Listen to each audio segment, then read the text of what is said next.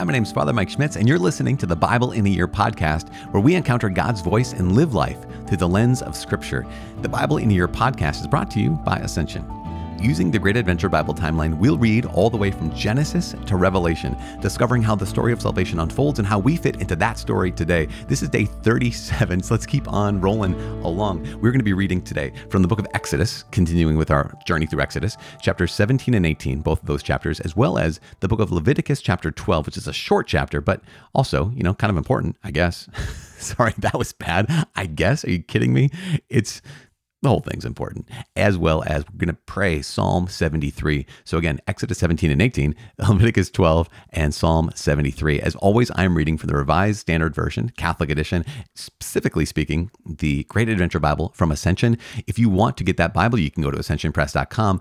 You can also at ascensionpress.com download for free your Bible in a Year reading plan by going to ascensionpress.com slash Bible in a Year. You can also subscribe. You're invited, encouraged, um, asked. I don't know. It'd be nice if you subscribe to this podcast by just clicking subscribe. It's relatively simple. Today, once again, we are reading from Exodus chapter 17 and 18. Exodus chapter 17 and 18. All the congregation of the sons of Israel moved on from the wilderness of sin by stages, according to the commandment of the Lord, and camped at Rephidim. But there was no water for the people to drink. Therefore the people found fault with Moses and said, Give us water to drink. And Moses said to them, Why do you find fault with me? Why do you put the Lord to the test? But the people thirsted there for water, and the people murmured against Moses and said, Why did you bring us up out of Egypt to kill us and our children and our cattle with thirst? So Moses cried to the Lord, What shall I do with this people? They are almost ready to stone me. And the Lord said to Moses, Pass on before the people, taking with you some of the elders of Israel, and take in your hand the rod with which you struck the Nile, and go. Behold, I will stand before you there on the rock at Horeb, and you shall strike the rock, and water shall come out of it, that the people may drink. And Moses did so in the sight of the elders of Israel, and he called the name of the place Massah and Meribah, because of the fault finding of the sons of Israel, and because they put the Lord to the test by saying, Is the Lord among us or not? Then came Amalek and fought with Israel at Rephidim. And Moses said to Joshua, Choose for us men and go out, fight with Amalek. Tomorrow I will stand on top of the hill with the rod of God in my hand. So Joshua did as Moses told him and fought with Amalek. And Moses, Aaron, and Hur went up to the top of the hill. Whenever Moses held up his hand, Israel prevailed, but whenever he lowered his hand, Amalek prevailed. But Moses' hands grew weary, so that they took a stone and put it under him, and he sat upon it. And Aaron and Hur held up his hands, one on one side, and the other on the other side. So his hands were steady until the going down of the sun. And Joshua mowed down Amalek and his people with the edge of the sword. And the Lord said to Moses, Write this as a memorial in a book and recite it in the ears of Joshua, that I will utterly blot out the remembrance of Amalek from under heaven. And Moses built an altar and called the name of it, The Lord is my banner, saying, A hand upon the banner of the Lord. The Lord will have war with Amalek from generation to generation. Jethro, the priest of Midian, Moses' father in law, heard of all that God had done for Moses and for Israel his people, how the Lord had brought Israel out of Egypt. Now Jethro, Moses' father in law, had taken Zipporah, Moses' wife, after he had sent her away, and her two sons, of whom the name of the one was Gershom, for he said, I have been a sojourner in a foreign land, and the name of the other, Eleazar, for he said, The God of my father was my help, and delivered me from the sword of Pharaoh. And Jethro, Moses' father in law, came with his sons and his wife to Moses in the wilderness, where he was encamped at the mountain of God. And when one told Moses, Behold, your father in law Jethro is coming to you with your wife and her two sons with her, Moses went out to meet his father in law, and did obeisance, and kissed him. And they asked each other of their welfare, and went into the tent. Then Moses told his father in law all that the Lord had done to Pharaoh and to the Egyptians for Israel's sake, all the hardships that had come upon them in the way and how the Lord had delivered them. And Jethro rejoiced for all the good which the Lord had done to Israel, in that he had delivered them out of the hand of the Egyptians. And Jethro said, Blessed be the Lord, who has delivered you out of the hand of the Egyptians and out of the hand of Pharaoh. Now I know that the Lord is greater than all gods, because he delivered the people from under the hand of the Egyptians when they dealt arrogantly with them. And Jethro, Moses' father in law, offered a burnt offering and sacrifices to God, and Aaron came with all the elders of Israel to eat bread with Moses, his father in law, before God. The next day, Moses sat to judge the people, and the people stood about Moses from morning till evening. When Moses' his father in law saw that he was doing for the people, he said, What is this that you are doing for the people? Why do you sit alone, and all the people stand about you from morning till evening? And Moses said to his father in law, Because the people come to me to inquire of God. When they have a dispute, they come to me, and I decide between a man and his neighbor, and I make them know the statutes of God and his decisions. Moses' father in law said to him, What you are doing is not good. You and the people with you will wear yourselves out, for the thing is too heavy for you. You are not able to perform it alone. Listen now to my voice. I will give you counsel, and God be with you. You shall represent the people before God and bring their cases to God. And you shall teach them the statutes and the decisions, and make them know the way in which they must walk and what they must do Moreover, choose able men from all the people, such as fear God, men who are trustworthy and who hate a bribe, and place such men over the people as rulers of thousands, of hundreds, of fifties, and of tens. And let them judge the people at all times. Every great matter they shall bring to you, but any small matter they shall decide themselves. So it will be easier for you, and they will bear the burden with you. If you do this, and God so commands you, then you will be able to endure, and all this people also will go to their place in peace. So Moses gave heed to the voice of his father in law, and did all that he had said. Moses chose able men out of all Israel, and made them heads over the people, rulers of thousands, of hundreds, of fifties, and of tens, and they judged the people at all times. Hard cases they brought to Moses, but any small matter they decided themselves. Then Moses let his father in law depart, and he went his way to his own country.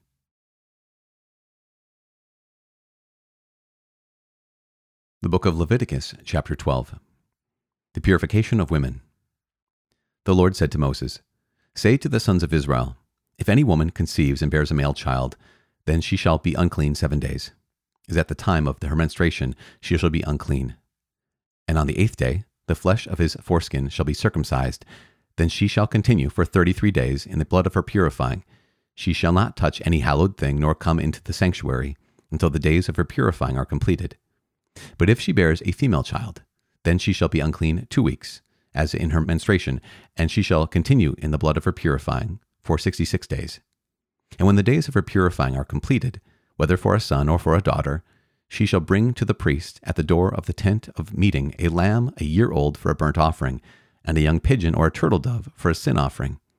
And he shall offer it before the Lord, and make atonement for her, and she shall be clean from the flow of her blood. This is the law for her who bears a child, either male or female. And if she cannot afford a lamb, then she shall take two turtle doves or two young pigeons, one for a burnt offering and the other for a sin offering, and the priest shall make atonement for her, and she shall be clean.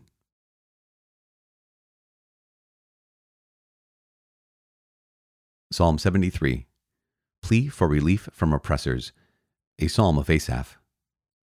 Truly, God is good to the upright to those who are pure in heart.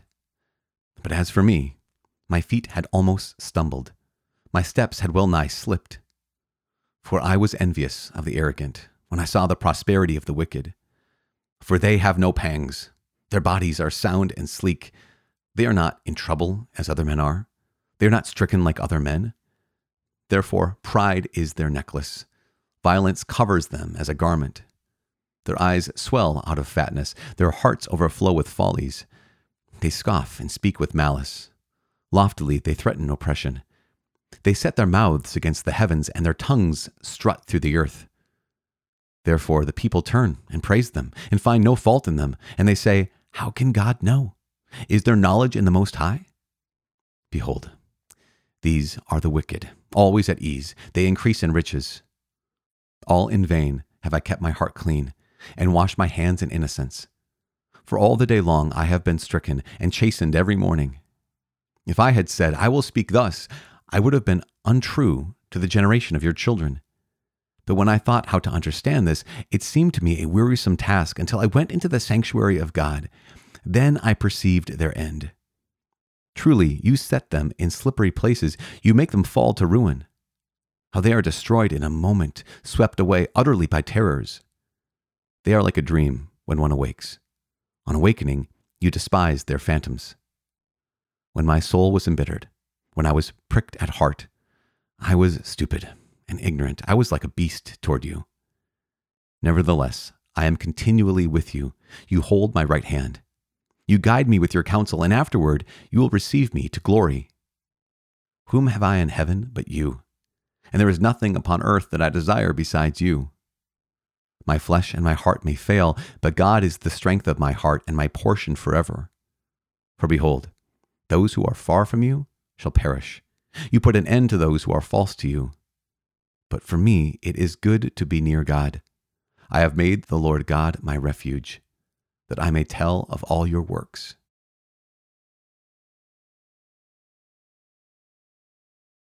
Father in heaven, we thank you. We thank you for your word. We give you praise and glory. We ask that you please um, be with us right now and always.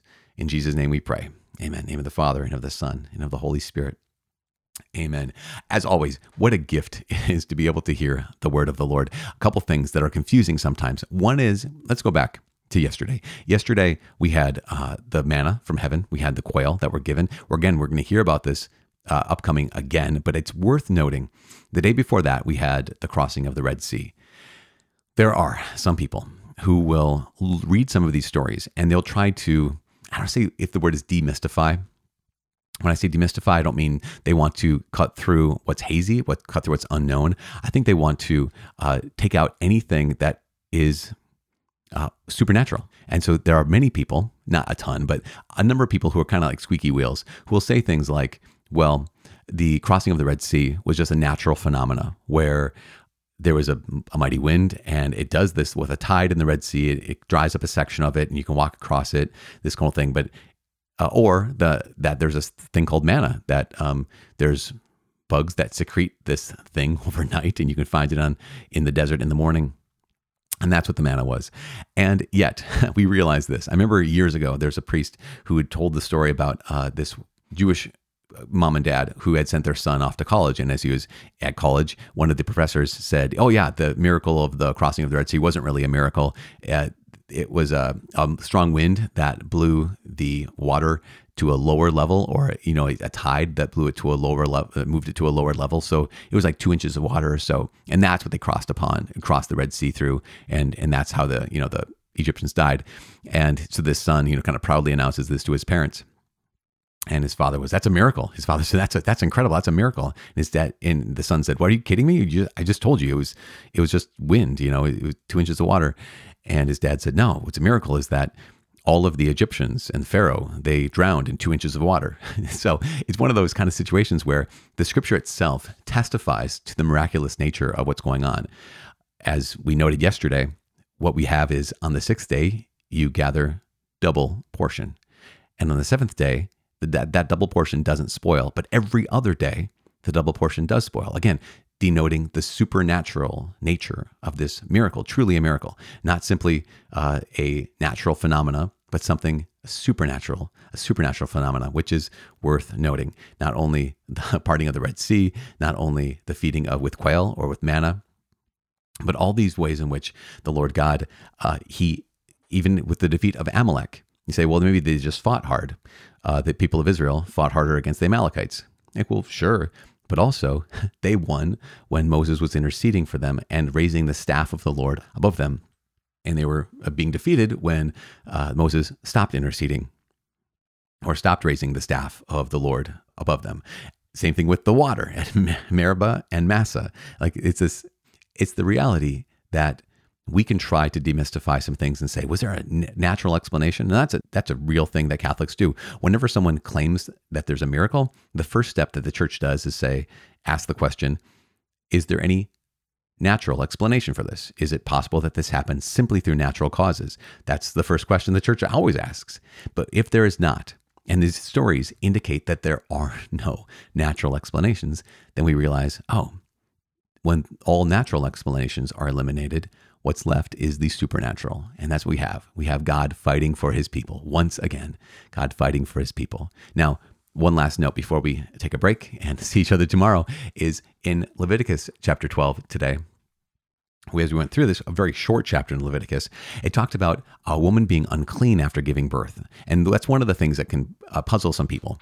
So, unclean does not mean immoral. Like, unclean does not mean bad. It simply is. So, the states of being clean and unclean in the Old Testament among the Jewish people it's not a moral state. It is not good or bad. It simply means can a person approach the temple? Can a person approach the sanctuary? Can a per- person approach the worship of God? Uh, are they clean in that place where they can do this? Not, again, not morally, but simply according to the category of clean or unclean. Or can they not if they're unclean? What is the determining factor for a lot of things that are clean and unclean? Like, for, for example, for us as human beings, what would be the, the common denominator? Well, typically, virtually all of the factors that could make a person unclean have to do with life, have to do with life and death. So, if a person comes in contact with an animal's carcass, death, they're ritually unclean.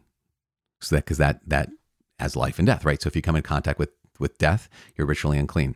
Also, when there are bodily fluids, those things are not in and of themselves morally good or evil, but they are associated with life. And so, uh, if a woman's menstruating, that's blood associated with life. It doesn't mean there's anything bad, and the Bible's not saying anything bad about this, but it's saying that, oh no, blood is associated with life. Same thing with when it comes to giving birth. Same thing when it comes to other bodily fluids that is, are connected to life. That the distinction between clean and unclean, especially if we hear that Leviticus chapter 12 and say, What the, why is this? Why should she be unclean? She just gave birth. I mean, that's life into the world. You'd say 100%. But the determining factor is when person is encountering something that has the power of life or death. That's a my my cumbersome way of way of pointing out that that is uh, one of the things that can either render a person unclean or clean keeping in mind, never forget this, keeping in mind that unclean and clean are not moral states. They are simply states of am I able to approach worship of the Lord or do I need to avoid worship of the Lord until I have a state of ritual cleanness once again. Not moral cleanness, but ritual cleanness. I hope that that helps. If it doesn't, you know, we have roughly 330 or so more days to talk about this kind of thing with each other um, and to pray for each other, because that's what I'm doing for you. Please pray for me. I cannot wait to see you tomorrow. My name is Father Mike. God bless.